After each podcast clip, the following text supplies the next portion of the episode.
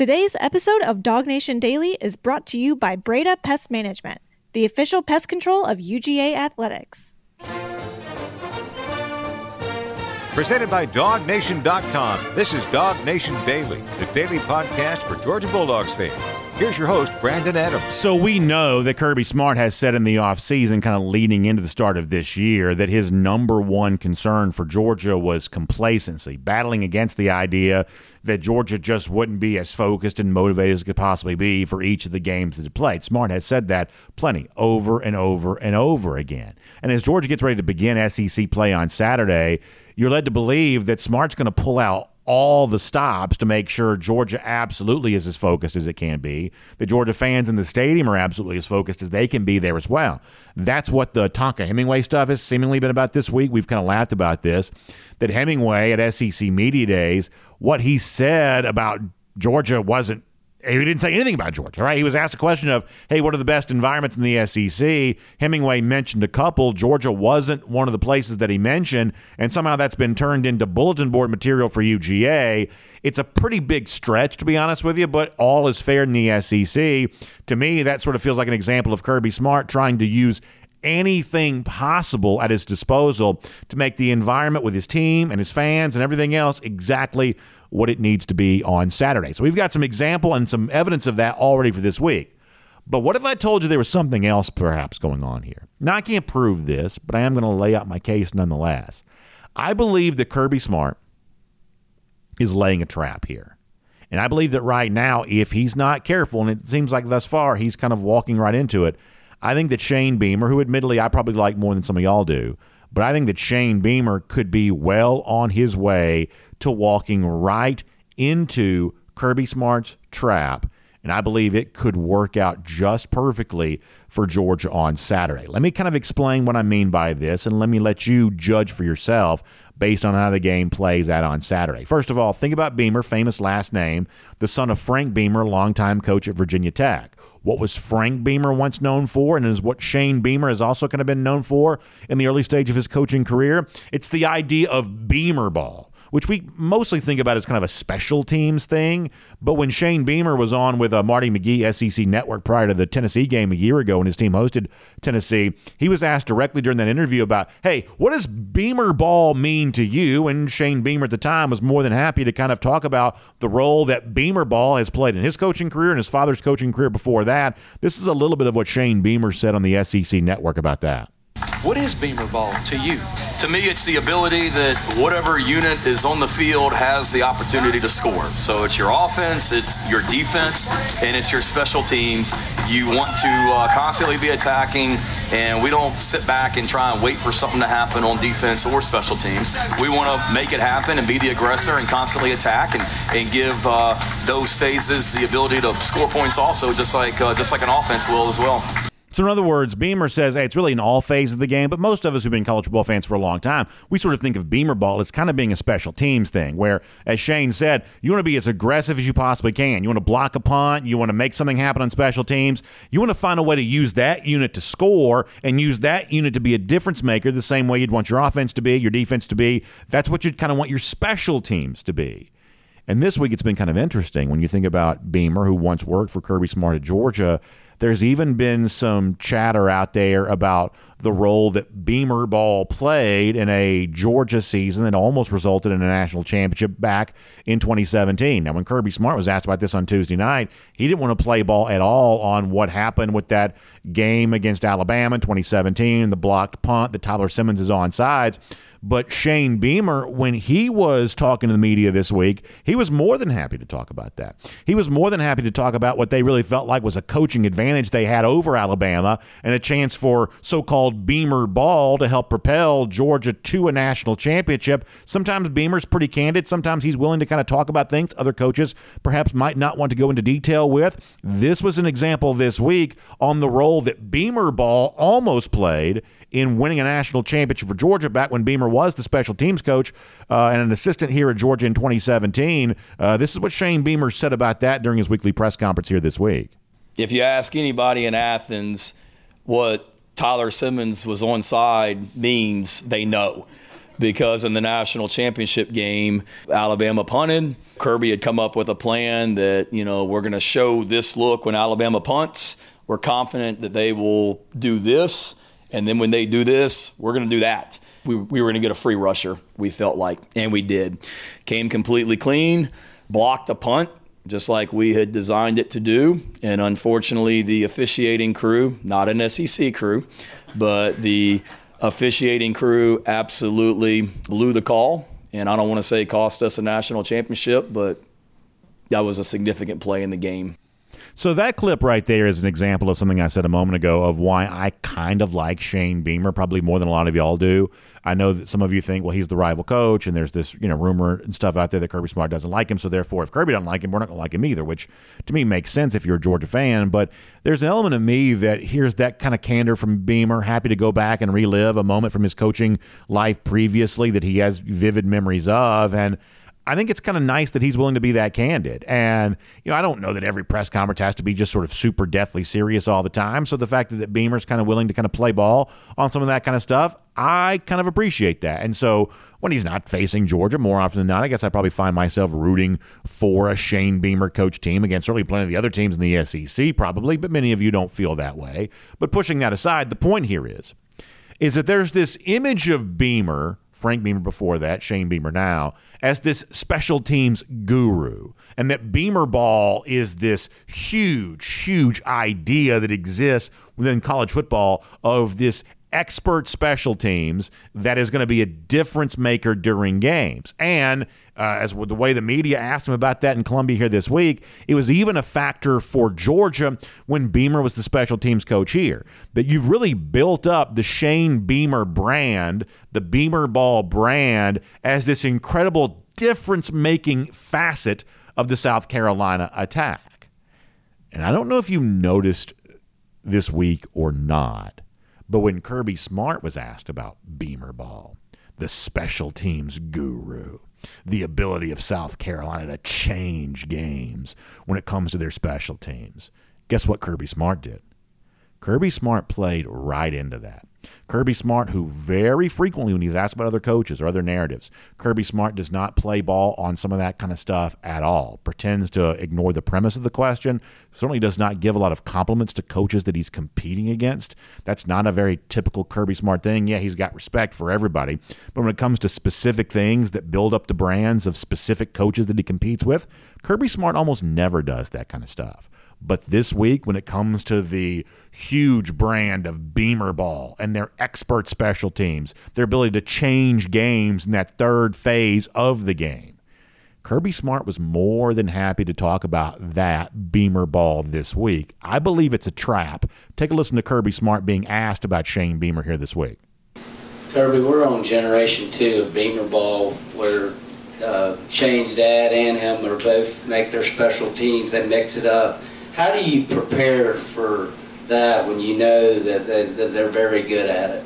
Yeah, they were tops in the conference last year in the little composite thing we do in terms of looking at all of them and ranking all the special teams units and then taking a composite of that. They were one in the SEC, and it's something they do a really, really good job of. I know he's very hands on with that. He's passionate about it. It creates an identity his players, and uh, you can see them. They play that way on special teams. They, they play really hard on special teams units. So it's an important part of the game. And if you look at our, at least maybe our second game, I don't know about our first one, but it was impactful for us too. So you're going to have a lot of momentum plays uh, in those units.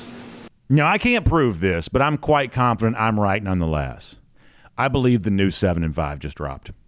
I believe this is the new seven and five of Georgia, who is a 28 almost point favorite against South Carolina. Huge favorite in the game. But I believe there's a narrative within the Georgia program that when it comes to special teams, South Carolina is the favorite because that's Beamer ball, and you're just little old Georgia. I can't prove this for sure, but the fact that Kirby Smart was more than happy to say, "Oh yeah, we've we, we chart this stuff, we rate this stuff." South Carolina, that's the best special teams we've ever seen. they're they're number one in the SEC. Uh, that that oh yeah, it's an identity for that program. This is the new seven and five for this particular game. The new, uh, yeah, you know, Georgia, little old Georgia. This is the new seven and five for this particular game. The Georgia special teams is going to be lucky to even keep pace with this Beamer ball special teams for South Carolina. And when Shane Beamer, perhaps unwittingly, but when he talks about, you know, getting the block punt in the national championship game, things like that. I think he's actually kind of playing into the building up of the brand of Shane Beamer as a special teams guru. Now, admittedly, I believe he probably is uh, a good special teams oriented coach. I think that has been that has been a little bit of a hallmark of the Beamer coaching legacy. I, I think that's probably true. But in this particular game, when you're trying to pull out all stops and you're trying to grab everything you can for even the slightest possible advantage you possibly can get, challenging the Georgia special teams of, hey, you guys are facing Beamer ball on Saturday. Are you ready to cover their kicks? Are you ready to, you know, provide opportunities for guys like Mekhi Mews like you did last week? Are you ready to block your own kick? Are you ready to score on special teams? Are you ready to do that kind of stuff? Are you ready to do that? I believe that's probably the message internally for this Georgia program. Why? Well, because it just sort of seems like the kind of thing that Georgia would do. But also, I think it speaks to an issue that is incredibly important for Georgia all the time. You know, last night, Kamari Lassiter, the terrific Georgia cornerback, he was talking to reporters, and the subject of special teams came up with him. And, you know, Lassiter talked last night about how important special teams kind of always been for him as a player and just how important special teams is for Georgia overall. So you think that Kirby Smart won't try to push this button this week, knowing that the special teams guru supposedly is on the other side, kick coverage, block kicks, things like that, knowing that Georgia's facing Beamer ball on Saturday? You think uh, that Kirby won't try to push the special teams button for his own team here this week there as well? This is Kamari Lassiter from last night telling you how important special teams is overall to this Georgia program. This is what Kamari said special teams for me is kind of near to me because that's how I initially got on the field when I first got here. My freshman year, me and uh, JB, we used to joke around. We was like we were special teams All Americans because we weren't really sniffing the field with all those uh, guys that were playing that year. But man, we was on special teams, all four units. So you know, just being on that unit, it means a lot. And um, you know, Coach Mark, he says that the best players play special teams. So just just being able to play special teams means a lot, just because that that means that the coach thinks that you're good enough to be on there. Kirby Smart tells these players, "Hey, you know if you want to know if you're a good player or not, do I trust you to be on special teams?" That's the message that Kirby's sending on a regular basis anyway.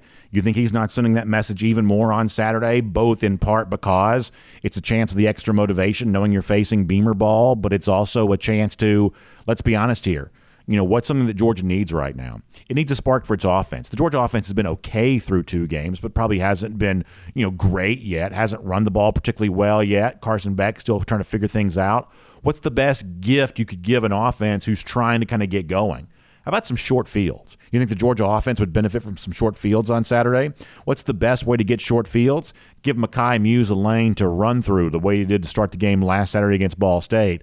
Block punt at some point in time. How about get yourself a special team score at some point in time, the way that Mews also did there as well? All of a sudden, that's how you can build a big lead.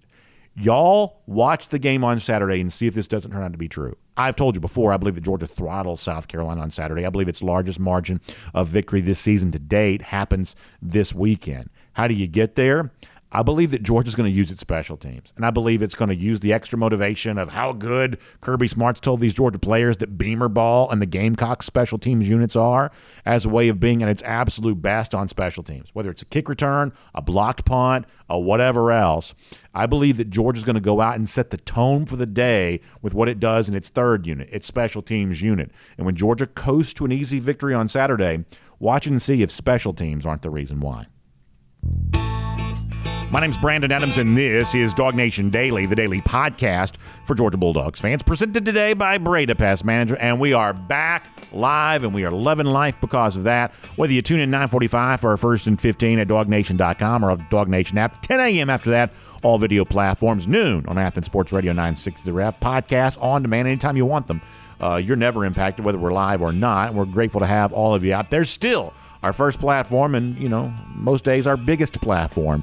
Uh, thankful to have the uh, great podcast audience that tunes in each and every day to be a part of what we do around here. And a big thanks as well to great sponsors who make this show possible, like our friends at Breda Pest Management. Now, on Saturday, I think pound for pound, you get the best atmosphere of the season inside Sanford Stadium. So when you're there, if you're lucky enough to be there, and you're looking around at this raucous crowd of 93,000 that's just shaking Sanford Stadium, I want you to keep one thing in mind that that building that you're sitting in, that stadium you're sitting in, is also protected from bugs and critters and maybe even runaway chickens on Saturday by our friends at Breda Pest Management, the official pest control provider of UGA Athletics. And it's not just Sanford Stadium, it's all the other athletic venues there as well. Bugs, critters, termites, they're all kept at bay and kept outside where they're supposed to be because of our friends at Breda Pest Management, the official pest control provider of UGA Athletics. And when you think about a company like Breda, in business since 1975, 125 employees, well resourced uh, company using those resources for your benefit too by allowing you to save more money just by making the switch. And let's face it, it seems like everything in life is more expensive every day and only getting more expensive as time goes on. So anything that saves you money, anything that puts more money back in your pocket, that's exactly what you need here right now. And that's what our friends at Breda Pest Management are all about. So please find them online. It's bredapest.com. B R E D A BredaPest.com, Breda Pest Management. Good friends of ours here on DawgNation Daily, and also the official pest control provider of UGA Athletics. So we got two fun interviews on our show today. Before we're done, it's the former Georgia quarterback Jake Fromm. Jake's going to give us some good stuff on kind of what it's like to be kind of a prospective NFL quarterback. You know, Jake's obviously on the uh, uh, travel, the I should say the practice squad for the Washington Commanders. But at any point in time, you know, a guy like Jake can be active on somebody's roster, maybe a team like the New York Jets. I mean, obviously that's just speculation on my part, but we all saw what happened to Aaron Rodgers on Monday night. Jake will tell us what it's like to be an aspiring NFL quarterback in situations like that, where a good number of teams could perhaps be making roster moves over the course of the next few weeks. Jake also gives you great insight on what's happening for Carson Beck here right now uh, as he moves into his third start. And after two weeks, what have we seen from Carson and the guy on the other side there as well, Spencer Rattler, who's now been around the block a few times for the uh, Gamecocks. We'll find out what Jake Fromm thinks about him. Mike Griffith joins us here in a couple of minutes there as well. But prior to that, let me give you a couple things. First of all, I told you this yesterday. Let me tell you again uh, that DawgNation Invasion on the Tennessee River is sold out we blew through our tickets on this as fast as we've gone through anything there in the past. So that is completely sold out. Thank you to so many of you who've made that such a successful thing for us. Sorry the Tennessee fans are so mad about it, but we're going to be rolling down the river in style and looking at watching Georgia just absolutely run wild on the turf there in Neyland Stadium there as well. We're excited about all of that. DawgNation Invasion on the Tennessee River is completely sold out. Now, here is the news, though, you need to know.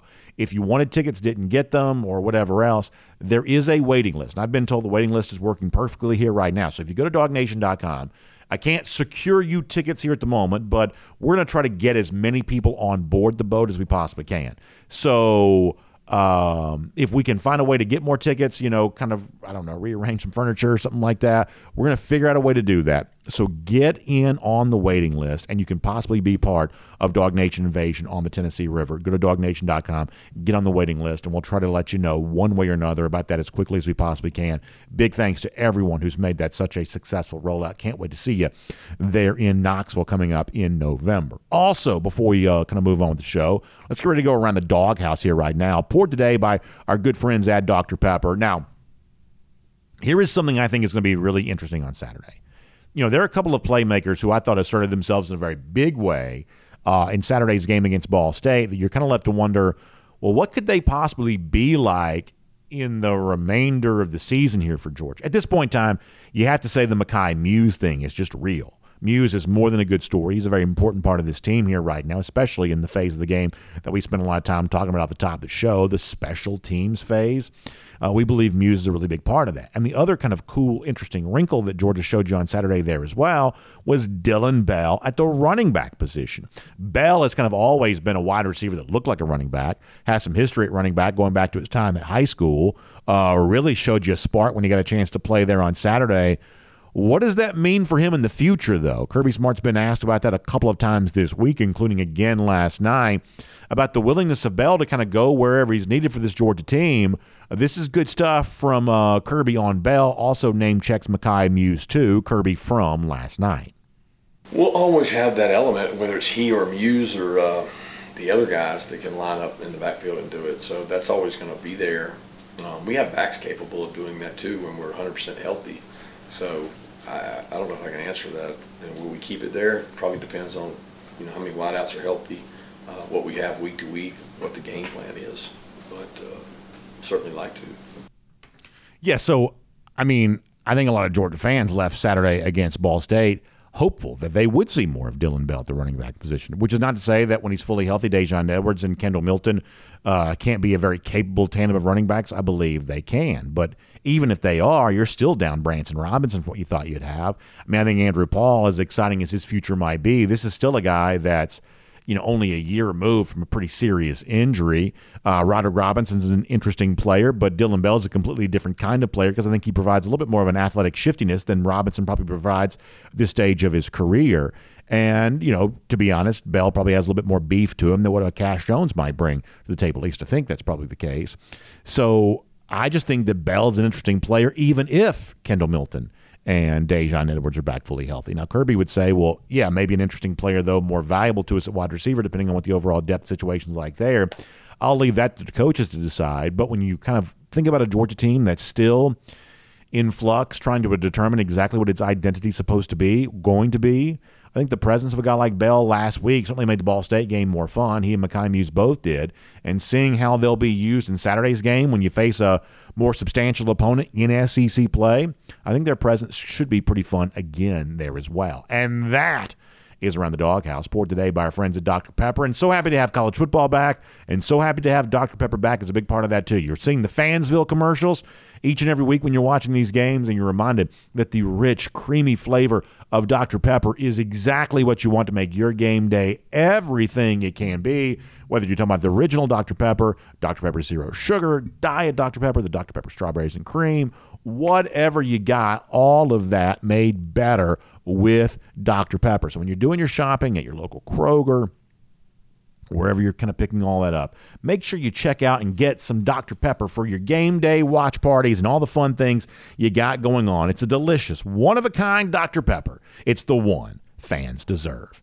All right, so before we are done, as I said before, we're going to get Jake Fromm here coming up in just a little bit. There's also a pretty big game in the SEC that used to be as big as anything this league had, probably diminished in its, you know, uh, notoriety here the last couple of years, but nonetheless a pretty important game on a relatively weak slate for college football overall. I've got some thoughts on that to share. And I think we've learned something about what's happening around Georgia for the first two weeks that I think probably needs to be addressed here. I probably kind of stumbled into this take, but I believe I'm probably right about that. So we'll get to that here coming up in just a little bit too. But for now, on what is next for Georgia, get ready to take on South Carolina. And what was it like to be kind of behind the scenes there at Bryant Denny Stadium on Saturday in the most notable moment of this season here thus far when Texas beat Alabama? What was that like? Well, Mike Griffith was there. So, what do you say we get ready to talk to him about that? And what's next for these dogs getting ready to take on South Carolina on Saturday? We are looking forward to doing all of that with you. Uh, it is a Georgia Farm Bureau insider update with Mike Griffith here today on DawgNation Daily. And it seems like we may still be. Is, is Mike ready to go? All right, we'll roll on with Mike here. Uh, so uh, good to have Mike here on DawgNation Daily Insider Update presented by Georgia Farm Bureau. Let's talk to Mike Griffith here right now. From Athens and across the SEC or wherever the recruiting trail may lead, here's a DawgNation.com insider. We'll say hello to Mike Griffith here, Georgia Farm Bureau Insider Update. And obviously, I think we're uh, really happy to have a step up in competition for Georgia moving into SEC play after a couple of weeks worth of games that I just don't think provided much fodder for conversation really at all. So, Mike, turning the page here, what is your expectation for Georgia against South Carolina on Saturday? I expect a Georgia blowout. You know, um, I expect Georgia to throttle the Gamecocks. I think the dogs or Eagles are eager, eager to sink their teeth into the chickens. I think this is a South Carolina team that you know lacks the sort of line play that you need to compete with Georgia.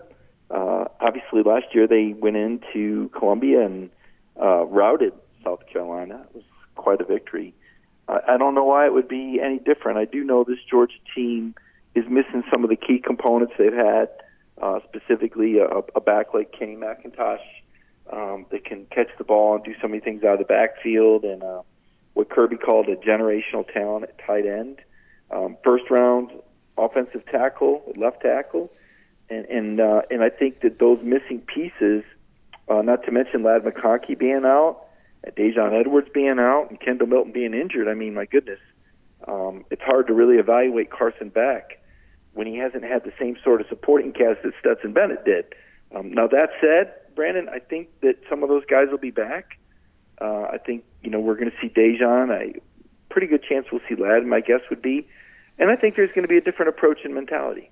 So what I have said is, and I'm like you, I, I expect Georgia to absolutely annihilate South Carolina on Saturday. Uh, I think the last two years, this game has been the one in which Georgia has looked as much like a national champion as any other game that it's played. Perhaps that's coincidence, perhaps it's not, but Georgia has been at its national championship best. Uh, from a regular season standpoint, certainly against South Carolina in both the last two years. And so, therefore, I kind of expect that to be true again on Saturday. I have also been kind of working, Mike, from the hypothesis that I believe that the overall narrative this year is very similar to a year ago when that I suspect that Georgia is far and away the best team in college football and that Georgia may win the national championship this year with a similar level of ease to what it won the national championship a year ago. I think there's a strong possibility that's true, but if I'm wrong, this is the kind of game where evidence of that starts to show up. Because let's say it's not a 40 point victory. Let's say it's not even a uh, you know a five touchdown victory. Let's say it's inside of the four touchdowns that the kind of experts sort of think that it is right now. Well at that point in time then i think it becomes reasonable to say well perhaps there is a little bit of regression at least with where georgia is right now. And perhaps the path towards a third straight national championship or as we say around here go for 3 and 23 perhaps that path isn't quite as easy as maybe it was a year ago. Because this is a common opponent that Georgia plays every year, has played every year, I think this is as interesting a measuring stick as Georgia's likely to have uh, for a little while here because we know how good Georgia typically has been against South Carolina. If they're not quite that good on Saturday, it would at least open my eyes to the possibility that we're about to have a different kind of conversation around Georgia this season. Do you agree with that?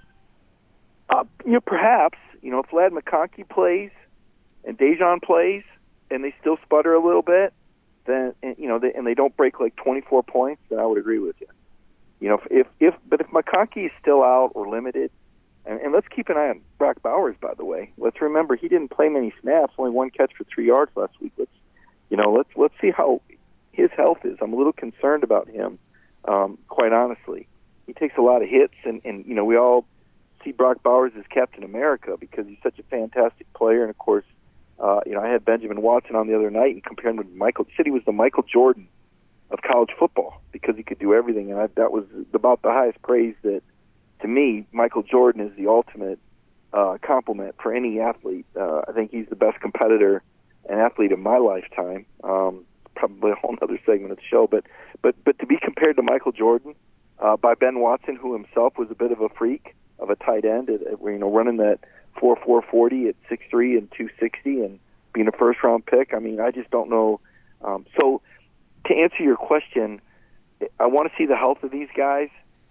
Brendan, I, I lean I, I, I lean a lot more on the Auburn game. Quite frankly, I, I'm not going to. This game to me is still a little bit of, um, you know, what's the word I'm looking for? Um, house money.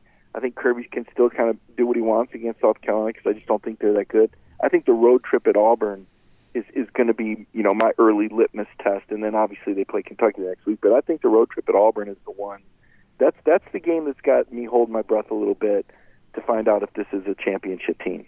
We'll talk more about this on tomorrow's show. But the other thing I think is interesting for Georgia about South Carolina is I do think it's a chance for Georgia to remind folks about how good it is on defense in particular. Because when you go out and have low point totals allowed against the likes of UT Martin and Ball State, that just doesn't mean very much.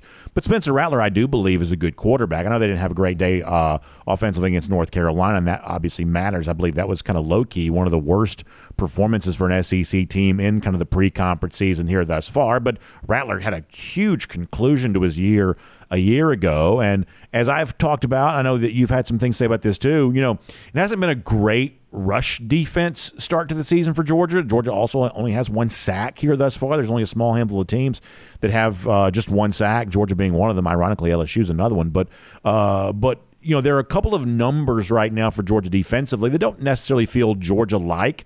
Uh, I think on Saturday, it's a chance to remind people that as Georgia does try to win that third straight national championship, they're going to do it with a defense that I believe is made very similar in stock to the ones that it's had the last couple of years there as well. So that is something that I think that Georgia has a chance to prove here this weekend.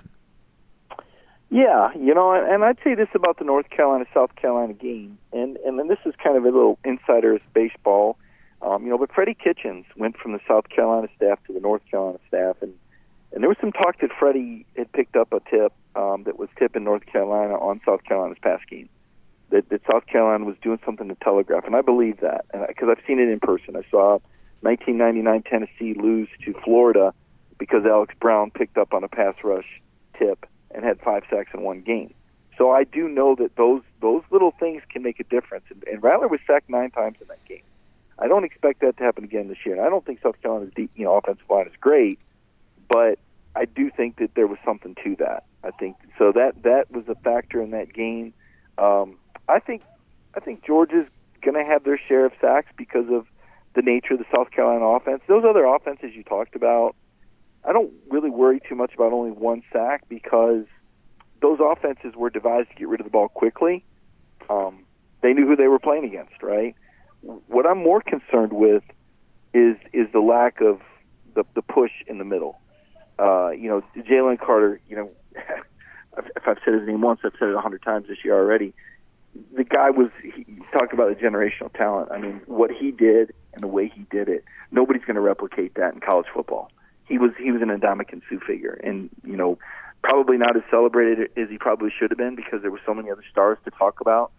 Um, but that's what George is missing, and, and nobody has it. To be clear, it's not like somebody else has that weapon. Nobody's got a Jalen Carter this year, but that does change things a little bit.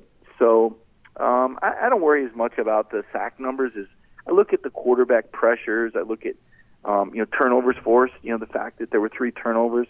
I think that was big. I think you know uh, Jamon Dumas Johnson talked about they were able to create some more havoc last week, even if it didn't end in sacks. Um, they were able to disrupt and, and you know change things. So uh, I'll be curious to see how they do. You know, I'm high on Spencer Rattler. I was last year. I think he's a um, I think he's an NFL talent.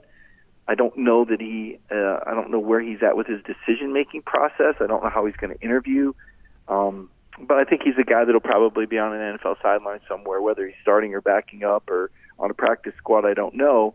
Uh, but he's he's a good quarterback. I, I just don't think they have the firepower, Brandon, to really pose much of a threat to be honest with you. It's our Georgia Farm Bureau Insider Update with Mike Griffith here on DawgNation Daily. And of course, we appreciate Georgia Farm Bureau because just like me, I'm a lifelong Georgian, been here entrenched in the state my entire life. That's the way the Georgia Farm Bureau is too. In counties just like yours, all across the great state of Georgia, their agents, their claim adjusters, things like that, they're living right there in your community. They're working, they're, they're taking their kids to Little League, they're going to church, they're doing all those things in the community just like you are there as well. And that kind of mindset of understanding what Georgia is all about, understanding how much our state loves football and loves the things that happen around football. It's that same level of knowledge and intuition about what makes us Georgians that makes Georgia Farm Bureau such a great company to do business with when it comes to your insurance needs, auto insurance, life insurance, home insurance, those types of things.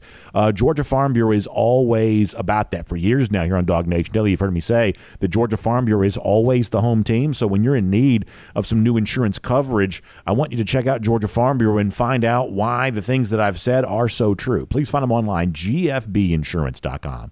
That's gfbinsurance.com for more on that. Mike, let me squeeze in one more here quick before we uh, let you go. You had a chance on Saturday to be on hand for the uh, Alabama loss to Texas, the most thrilling moment of the season here thus far. Uh, what was it like there in the stadium? Kind of a behind the scenes look at what I believe is, in a lot of ways, the end of the Alabama dynasty. Uh, what did you make of what you saw? Well, I mean, it was it was an unbelievable environment. You know, I'd I'd put it up there. You know, with uh, Georgia, Notre Dame, and Georgia, Tennessee. Uh, you know, the crowd was unbelievable. Um, the noise. Uh, the, you know, they just they did a great job. You know, they Alabama had a tremendous home field advantage. Um, but you know, look, Texas went in there and did what they had to do. Uh, you know, they you know Quinn Ewers you know played about a perfect game. Sarkisian was playing chestnut checkers. You knew exactly how to attack Alabama and had the personnel to do it. I'll tell you this, Brandon. I don't think Texas beats Alabama without Adonai Mitchell. I'll tell you that. You know, they've got two really special receivers in Xavier Worthy and Adonai Mitchell, and that's probably one of the reasons why you picked them to go to the playoff. Um, we'll see if they sustain their success. That's been an issue for Sark. Um, Texas with only one 10 win season in the last 13 years, but uh, certainly this was a team that was up to the test. I thought Alabama did a really poor job uh, Tommy Rees uh, did a really poor job. And you know, sometimes we all kind of sit around and complain about Kirby running the ball in the first quarter, right? Well, if the option is to either run it and, and make a team travel the full length of the field, which is how Kirby plays it, versus Alabama throwing it on their end of the field and giving Texas a short field and momentum, you know, that made a little bit more sense. You said, you know, look at this guy. Here's Jalen Milroe making his third career start, and they're calling a play where he's throwing it across the field into the flats. Very, very dangerous pass. You know, to me, that's where I said, you know what, Kirby would have run it there. Kirby would have run it and said, you know what, guys, we're going to run it. We're going to punt it. We're going to make Texas go 80 yards in our stadium. But that's not what Alabama did, and I thought that was a, a critical mistake because Texas got early momentum and they stayed ahead of the chains and, and they maintained it right. And there was another pick that that got brought all the way back to the five. Brandon, those two interceptions by Jalen Milroe amounted to ten points. The difference in the game was Quinn Ewers and how he was coached versus Jalen Milroe and how he was coached. I'll say this: I know that we're, I think we're all ready for the Alabama dynasty to be over with, but I would say not so fast. If this gets corrected, this is a team that may not lose another game. Uh, they, they're they're this is a very powerful, very talented football team. Now they've got to get the coaching put together, and, and I I'm not convinced they will. I, Tommy Rees, uh, uh no, I'm not convinced that that uh, they're going to uh, that they're necessarily going to figure this out. Um, but if they do, there you can see the talent. It's it's you can definitely see the talent, and it will take a team, much like it would have taken a team to beat Georgia, and has taken a team to beat Georgia that has multiple good receivers that can run past defensive backs, NFL defensive backs, and quarterbacks that can make those throws. There's only three or four teams that have that sort of personnel and coaching. I think Texas is one of them. Ohio State was one of them last year. Um, Georgia could be one of them if one of these transfer receivers pans out. Uh, but th- this is worth watching. I'm not ready to write off Alabama quite yet. I'm with you. I still favor Georgia. I still pick Georgia to win the SEC, to be clear. I picked Georgia to win the SEC and to go to the playoff. I picked Georgia. But I'm telling you, I don't think the tide's dead yet. Mike, thanks for being on the program today. We appreciate that. We look forward to reading more from you at dawgnation.com. And we'll see you next week as a part of a Georgia Farm Bureau Insider Update.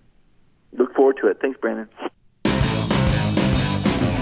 Let's take a look around the rest of the league. This is SEC Through. Let me share with you a thought about Alabama, and then when I move on, talk about a, a couple of other things here. I think there's something really important that you see playing out with the Crimson Tide, and it's a reminder of our offseason conversation. It's the kind of thing that probably translates from year to year. And it's similar to what I've said in the past, in that for college football fans are always kind of trying to decide what the real story is and how do you read the rumor mill and how do you make sense of, in some cases, conflicting information that's out there. Just keep in mind, I've said when it comes to Georgia in the past, that good news frequently leaks out, but bad news almost never does. And so, therefore, when there's no news, sometimes that's a sign of bad news because if it was good news, somebody somewhere would be saying, Hey, I heard so and so looks great at camp. But we never hear, I heard so and so looks terrible at camp, right? Do you notice that? And it just sort of stands to reason the door would swing both ways. That if if so and so player is capable of having a great camp, showing up in the best shape of his life, it's also possible that somebody else somewhere is 10 pounds overweight. But we never really hear that. Uh, we only hear the good thing because good news frequently leaks out, bad news never does. And that's not necessarily a bad thing, it's just human nature, possibly. Well, the Alabama quarterback thing is kind of an example of that, too. We heard very little about what was going on with the Alabama quarterback situation for a long time. Spring practice leading into the spring game. And once we got a chance to see that, we were left to conclude, oh, yeah, Jalen Milroe's no better right now than he was when he was playing in some games a year ago. He ain't it. And Ty Simpson doesn't seem to be a factor at all. And then during the summer, you know, in terms of substantial, actual rumor stuff, and listen, I'm not living in Tuscaloosa, Alabama, but I'm like many of you. I'm trying to get as much SEC information as I can get, and there's a lot of curiosity about the Alabama quarterback situation. But there was never any real substantial rumors that came out of that situation. It was the dog that wasn't barking. And when you see no news, when you hear no news, oftentimes that's a sign of bad news. And the truth is, is that Jalen Milroe really isn't any better now than he was a year ago, even though Alabama fans obviously hoped that he would be. And Tyler Buckner and Ty Simpson, how bad must they be not to be able to get any playing time away from a Milroe here right now? And by the way, you know, go back to the Middle Tennessee State game. It was Buckner who came in second. Ty Simpson's just not a factor. It doesn't appear to be, at least right now. Uh, Milroe is a very good runner. Uh, he's got a strong arm. He can throw a deep ball, but he doesn't throw any intermediate passes at all You're not going to win games that way. Games of note. Now, will Alabama still have a fine record? Sure. Could they be 11 and one? They absolutely could be. Should Georgia be afraid of Alabama in an SEC championship? No. Uh, when it comes to December through January, you got to play somebody, right? You've got to play somebody. And in terms of the typical team that Georgia might play as an opponent in the SEC championship, especially moving forward in future years when it's going to be the best two teams in the league that are playing, given the fact that you've got to play somebody, I think that Georgia should be as excited about playing this version of Alabama as any team that it will play in any SEC championship into the next however many years in the future because this is pretty clearly a flawed Alabama. Now, maybe the rest of the SEC West has greater flaws than that, but if this is the team that you would have to beat to kind of punch your final ticket for a playoff spot, that's about as advantageous a position, I believe, from December on that Georgia's capable of finding itself in. This is not the same Alabama, not by a long shot. And the fact that the other quarterbacks on that roster seemingly aren't capable of pushing Jalen Milroe aside, that may be all you need to know to prove that. Now, Let's get ready to go cruise around the SEC, courtesy of Royal Caribbean. Let's get ready to talk about a fun 2024 on tap for Royal Caribbean. You've heard me talk before about the debut of Icon of the Seas. It's in January. I am hoping like heck to get a chance to be on that ship. I want to see it for myself because it's the largest cruise ship that's ever been constructed. And as someone who's been on a lot of Royal Caribbean cruise uh, vacations, who's had a chance to experience a lot of the best of Royal Caribbean, including those Oasis class ships, the newest of that fleet, Wonder of the Seas, on that a couple of times last year. Just given the fact that I've had a chance to experience all of that, seeing how uh, the brand new Icon of the Seas is going to change the game and redefine all of that, man, I'm so excited about seeing that for myself. At least I hope I get a chance to do that. And uh, if you talk to our friend Jessica Slater, our great travel agent who's been specially selected for us by Royal Caribbean, you can do the same thing. You can call her 770 718 9147. That's 770 718 9147. Also, email her Jay Slater, dreamvacations.com. Email her Jay Slater, dreamvacations.com. And keep in mind that Icon is not the only brand new ship that Royal Caribbean's debuting in 2024. How about in July, Utopia of the Seas, brand new Oasis class ship. It's the latest in the line of the Oasis class ships that have kind of been the game changer prior to this, and it's going to go out of Port Canaveral. Three and four night sailing is going to be an incredible experience. Make sure you check that out. All right, a couple of SEC through stories I want to get to here before we talk to uh, Jake Fromm coming up in just a moment's time.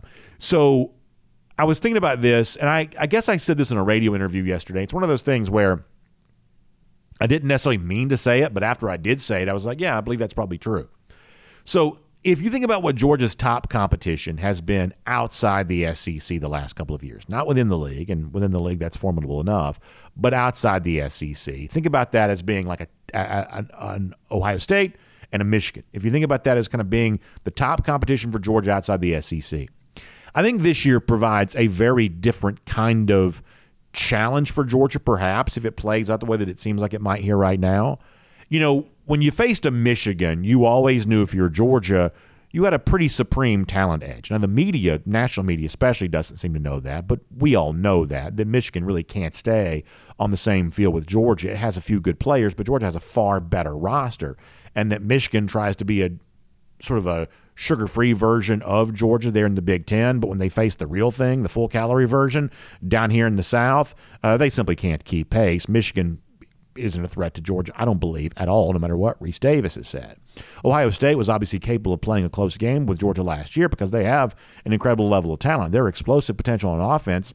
Listen, I hate Ohio State, but I'll be more than happy to tell you that is absolutely for real. But when push comes to shove, Georgia, both physically and mentally, is just tougher than Ohio State is. And eventually, that's a kind of an Achilles heel uh, for Ohio State that Georgia had its chance to exploit. So I believe that both of the top competitors to Georgia outside the SEC last couple of years had a kind of fatal flaw that made them a little easier for Georgia to possibly handle. My pick is still that Georgia's going to win this year's national championship, and I suspect that Georgia, more likely than not, wins this national championship pretty easily. But I do believe what appears to be, in my mind anyway, possibly the top two non SEC competitors for Georgia right now I suspect they do provide a little bit of a different kind of challenge. I think the Texas looked good on Saturday night. I think that Quinn Ewers, as I expected him to be, right now has a look of a guy who might be the best quarterback in college football, Caleb Williams included. And I believe that Steve Sarkisian, who was always the best play caller that Nick Saban ever employed, he looked like a pretty diabolical offensive mind in Tuscaloosa there on Saturday night. I think that Georgia would face a pretty stiff challenge from Texas. It's a game I believe that Georgia would win, but there's an element of what Texas brings to the table right now that I think is a little bit more of a challenge for Georgia than what Michigan or Ohio State would have been in either the last two years. I believe that to be true. And in a roundabout way, I kind of think the same thing about Florida State a little bit as well. That what Florida State does really well, in addition to having Jordan Travis a quarterback, I mean, the presence of Keon Coleman right now as a transfer wide receiver, that's a real weapon. And, you know, the overall high school recruiting for Norvell probably hasn't quite gotten cranked up yet the way that it wants to. But I think you go back to that LSU game on that Sunday night to begin the season, Florida State looked really good. If I told you right now you could face the Michigan team from 2021 or the Florida State team from 2023 and guarantee yourself a victory, I would hope that you would realize that the Michigan game from 2021 is a far more guaranteed win. I think the same thing is probably true when you compare Georgia to Ohio State. I believe that Ohio State had to play its best possible game to keep it close with Georgia a year ago, but in terms of teams more likely to play it close with Georgia on kind of a more of a, I guess, expected basis, I think the Texas and Florida State perhaps are teams that might be more capable of doing that. So, in other words, let me restate myself here. I still believe that Georgia wins the national championship. I still believe that Georgia is uh, a pretty wide gap between itself and everybody else. If the game is closer against South Carolina on Saturday, perhaps I'll rethink that some. But for now, I'm confident in my opinion. But I'm also of the belief that the top national competition outside the SEC is the likes of a Florida State and a Texas. That's a little bit of an interesting challenge in a way that Big Ten teams such as Ohio State and Michigan were just never going to be for UGA. Let me also just kind of mention this here really quick. Um, I was going to do a couple of these SEC games. Let, let me just do this one for now. We'll do LSU more probably tomorrow. So Tennessee goes on the road on Saturday, and they are about a touchdown favorite or so against Florida. Now, I think that Tennessee last year, and listen, we have very little respect for the Vols overall, but going on the road last year and throttling LSU the way that it did, that was a real win. That was a significant accomplishment and an achievement for Tennessee. And it was a reminder of this is a Tennessee team that is clearly playing better than maybe some of us, you know, thought they probably would be. I was relatively high on Tennessee to begin last year. Probably got that right, but but Tennessee surprised a lot of people by the with the ease with which it handled LSU in its own stadium last year. So you're left to wonder, what about traveling to Florida here this year? About a touchdown favorite. Is this another chance for Tennessee to flex on the road? This is a game that takes place on Saturday. At one point in time, this was as big a game as the SEC had. It's obviously lost a lot of its luster since then. I think, though, there's a big difference between the Tennessee team that went to LSU last year and the Tennessee team that goes to Florida on Saturday. Keep in mind, you know, Jalin Hyatt last year was the Biletnikoff Award winner uh, Hendon Hooker, Tennessee fans thought he should have been a Heisman finalist. Now, we don't think they're right about that. We think Tennessee fans are as delusional about that as they are about a lot of other stuff. But the fact they even can have that conversation gives you an idea of how good Hooker was a year ago. Right now, I don't see a Biletnikoff wide receiver on this team. I don't believe Bru McCoy is going to be that. Um, and I don't really see right now Joe Milton reminding anyone of Hendon Hooker. Now, I think the Vols are going to still score a lot of points here this year. That's a dangerous offense. But this is not the kind of offensive firepower that was just absolutely annihilating a team like LSU on the road. In other words, I think right now Tennessee's being forced to give way too many points to Florida. And I obviously realize how bad Florida played its week one game on that Thursday night there in Salt Lake City. But keep in mind, what was really Florida's biggest problem there that night? It's mistakes, right? It's penalties, it's embarrassing things. It's the kind of haphazard mess that can be cleaned up. And while I would be shocked if Florida actually won the game, I'd also be somewhat shocked if it's not close late. So I believe in what seems like it's a fairly kind of lackluster weekend for college football. The Florida Tennessee game could actually end up being better in reality than it appears to be on paper. It's a test that Tennessee hopes to try to pass for Florida, who just needs anything they can to kind of grasp onto for the positive right now. Perhaps keeping it close against the uh, Vols on Saturday might restore a little bit of confidence down there in Gainesville. By the way, it's also interesting to see this. And then after this, we'll talk to Jake Fromm. Dan Mullen doing these ESPN deals. He was on with Matt Barrie. He actually called out uh, uh, Napier a little bit, mentioning the fact that he hasn't won a rivalry game yet, and how Florida fans get restless after a while if you don't do that. I think Mullen, who I obviously don't like at all, is well within his rights. He he doesn't he doesn't owe Billy Napier anything you know, they pushed Mullen out the door because they think winning at Florida is supposed to be easy in this current era of the SEC that includes a behemoth like Georgia. Billy Napier is showing you right now that these games are actually pretty hard to win. So if uh, Dan Mullen doesn't want to throw a lifeline to a Billy Napier, he's well within his rights to do that. And it sounds like that's exactly what uh, Mullen intends to do based on his comments here this week. Pretty interesting stuff. We will make that cruising around the SEC courtesy of Royal Caribbean. And now we'll get ready to talk to Jake Fromm as a part of a Kroger Fresh Take. And here on DawgNation Daily, time now for a Kroger Fresh Take. We'll bring on former Georgia quarterback Jake Fromm. And Jake, always great to have you here as a part of the program each and every week. Hope you're doing well, and we certainly appreciate your time. Yeah, Brandon, thank you for having me. Glad to be here. So obviously Monday night, uh, a crazy situation on Monday Night Football. Aaron Rodgers, the quarterback injury. I was joking with you before he came on the air of, you know, are you going to be the next quarterback now, the New York Jets? But obviously, this is one of those things I do think a lot of folks are kind of curious about sometimes, which is, you know, that process of you know what a team like the Jets might perhaps do, or for other quarterbacks such as yourself, who and by the way, it may not just be like you know guys like your yourself who are kind of you know in the phase of your career you're in, you know, a younger guy. We could be hearing perhaps about a Matt Ryan or somebody like that who maybe gets in the mix here on this uh, a little bit too. What's that process uh, behind the scenes like when maybe the Jets are looking for a new quarterback and maybe there are you know guys who kind of wonder of is this a chance for maybe me to get on an active roster? What's that little what's that like for those of us who kind of only see that from afar?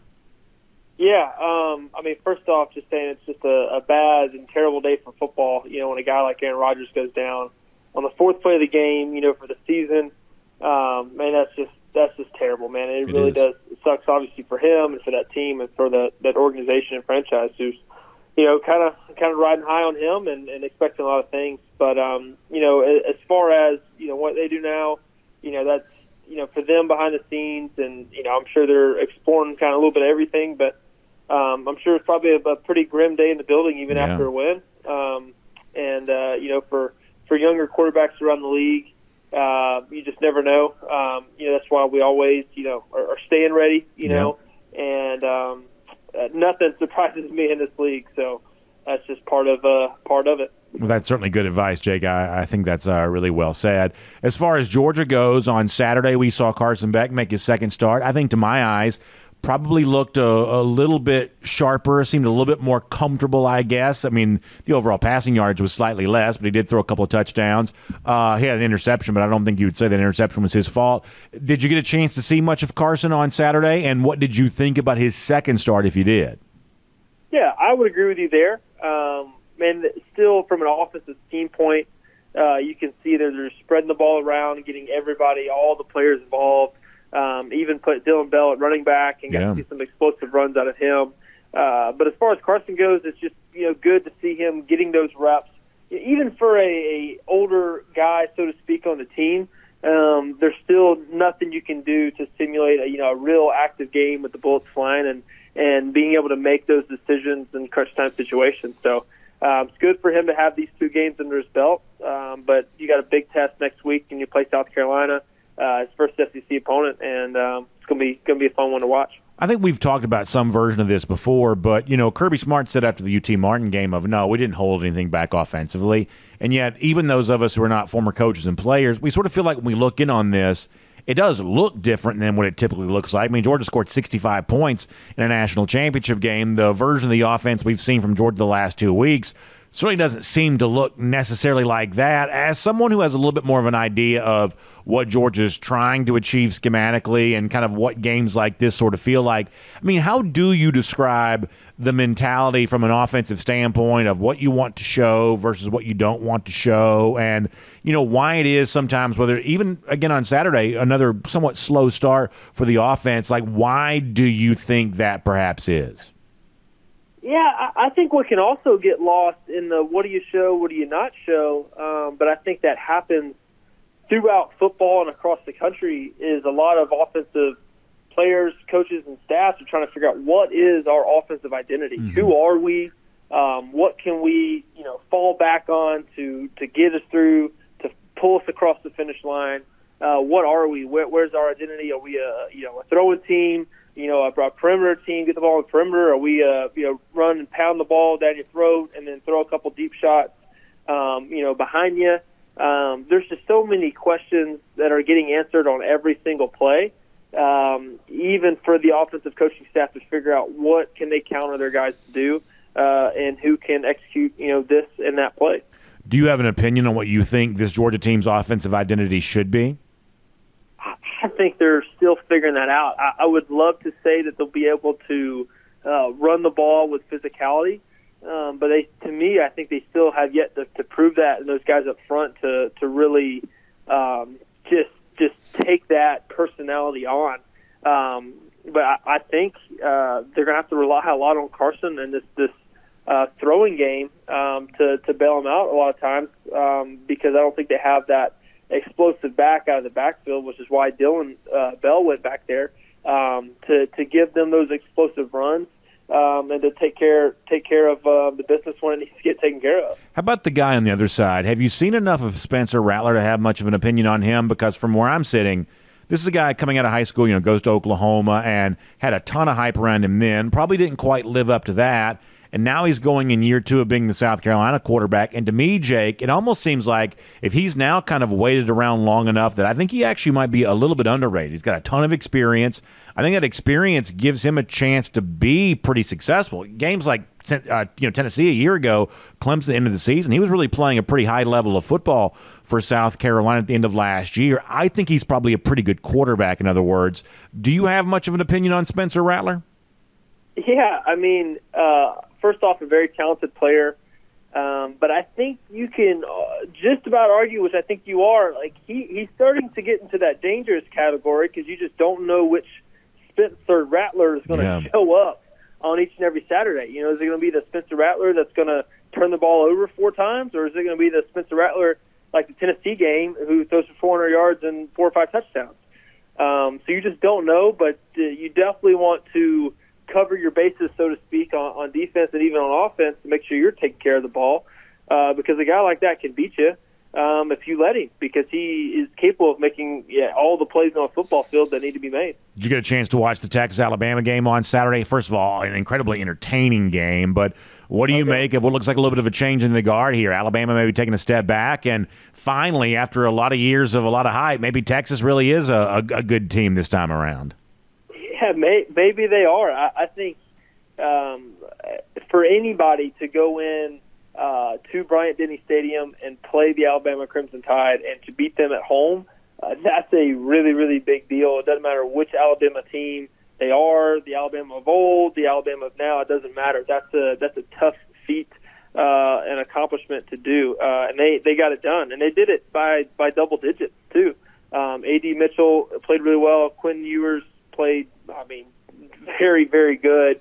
Um, you can tell that, that he's got some experience under his belt now uh, and is playing on a higher level. So, um, what Alabama is, I don't know. Um, but uh, me and Drew Butler talked about it on the podcast last night. It just doesn't look like they have the guys uh, around the line of scrimmage, the offensive line, the defensive line, those game changers, those game wreckers the difference makers. It just maybe they they just don't have those guys on the roster or, or and or aren't playing well uh, right now. But um, I think they have a lot of things to to figure and to find out about what their identity is. You know, do they need to to run the quarterback more or or just really figure out and, and get better at the the throwing game deeper down the field. So a lot of questions to be answered. I, I, think the, the college football world right now is wide open. I think yeah. it's anybody's to take. I want to ask you more about that here in a moment. Let me remind folks, though, this is our Kroger Fresh Take with Jake Fromm here on DawgNation Daily. And of course, you're getting ready for game day. You got your watch parties, you got your tailgates, all that kind of stuff. You want more time to enjoy the football season that you love and perhaps more money to spend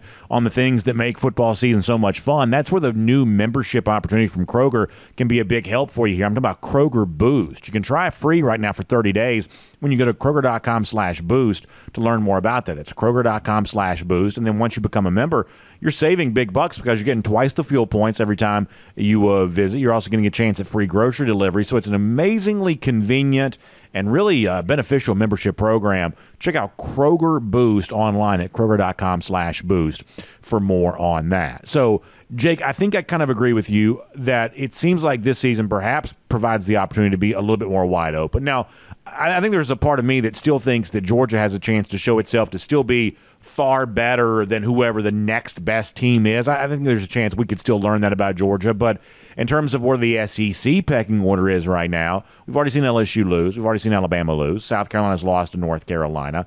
Uh, Texas A&M just lost to Miami. That the idea that the SEC as a league is far better than the other Power Five leagues, based on the early kind of non-conference results.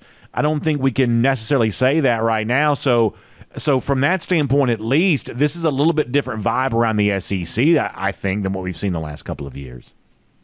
I agree with you. Uh, I mean, personally, as a uh, as an SEC guy myself, I, I'm it kind of kind of hurts a little bit. You know that you, you're not able to to you know parade that around that the SEC is just a, a better football conference right now because the proof's not in the pudding right now. You know, South Carolina losing to North Carolina, even Auburn, who went uh, Yeah. over to Cal and played Cal, they they didn't play great. I, they they got lucky and and came away with one. So. Ah, just to me, the the dominance right now just isn't there. Um, and and you mentioned it as well. I mean, Georgia hasn't really played anybody and got tested yet, so we don't know how good or, or not good they are. Um, I still think they're a great football team, but I definitely think there's a lot of improvement across the board to be made. Just out of curiosity, did your parents travel out to Berkeley? I heard that was quite a culture shock for a lot of the Auburn folks, very much entrenched in the SEC world. Berkeley's a little bit of a different kind of place. I heard there was a little bit of a culture shock out there, a little bit of a cultural divide, if you will, between some of the Pac 12 folks in Berkeley and those Auburn folks that traveled out there. Yeah, yeah, they uh, they did travel out there. Uh, definitely need to give them a call and see how how it was. Um, but uh, talking to my brother, they did he did say that uh, the Auburn fans traveled well. Yeah, I heard um, that. and was pretty pretty well represented out there. That's good to know. Jake, it's great to talk to you. Appreciate you being here as part of our Kroger Fresh Take. Best of luck as you continue uh, your work and weekly preparations to be ready for whatever's next when it comes to your NFL career. We're certainly excited for you there on that. And we appreciate the uh, insight into what's going to happen for Georgia against South Carolina on Saturday. Hope you get a chance to enjoy the game somewhere. And we will look forward to getting a chance to talk to you very soon. Yeah, thank you, Brandon. Appreciate you. Great stuff from Jake Fromm there, the uh, former Georgia quarterback. Always enjoy that conversation. Speaking of enjoyable conversations, when you're hanging out with friends, one of the things that makes those conversations more enjoyable is a chance to sit back and relax and enjoy a little bit of the Finnish long drink there, too. Because right now, not only do you have the four varieties of the Finnish long drink they sort of made famous the long drink traditional, the blue can, the grapefruit flavor, the gin kick, the long drink cranberry, which so many of the folks in my neighborhood seem to love, long drink strong, 8.5% alcohol by volume. We had that as part of our golden shoe a little earlier this week. Long drink zero, no carbs, no sugar. I should probably uh, do a little bit more of that than I maybe sometimes do. But the point is, is that those four varieties of Finnish long drink, which has uh, been so enjoyable for us, now you get the brand new version for a limited time here in the Peach State. How about the peach flavored version of the Finnish long drinks? If you haven't tried that yet, go to thelongdrink.com, put in your zip code, and you can find out where to pick some up today. And you can be enjoying for a tailgate party, for a get together, whatever you got going here as you head towards the fall. A little bit of Finnish long drink and the peach flavored version of the Finnish long drink. That sounds perfect for the fall, so make sure you check that out online, thelongdrink.com. And speaking of a golden shoe, we did give out a Finnish long drink themed golden shoe the other day. We have a very fun golden shoe to give you here in the spirit of Georgia playing South Carolina on Saturday. I'll show you this on the screen. Bill Baker sent this to me. He says, For Chicken Week, meaning the game against South Carolina, I humbly submit an entry for Golden Shoe Award consideration. He says, I pass by this gravel dead end road every day in Lake Wylie, South Carolina. And what would be appropriate name for a gravel dead end road? How about Spurrier Court? Now, I don't believe it's actually named after the former South Carolina coach, but when you think about how things have kind of gone for Spurrier as of late, his alma mater, Florida, they're not doing very well. Steve's obviously miserable about that. Georgia's on top of the college football world, going to beat the team that he used to coach badly on South Carolina there as well. And don't forget, it was a bad uh, victory for Georgia against South Carolina that ran Spurrier out of coaching back in 2015. So all of that very appropriate. Golden Shoe Award hashtag, hashtag Golden Shoe, hashtag Go for Three and 23, hashtag Go Dogs. All of that from Bill Baker. A well-earned Golden Shoe going his direction. And speaking of the lousy, stinking Gators, how about a Gator hater countdown? 45 days from now, Georgia back in Jacksonville, beating Florida again. Boy, that's fun to think about. And a great way to close us out today. We'll see you tomorrow. DawgNation Daily, presented by Breda Pest Management.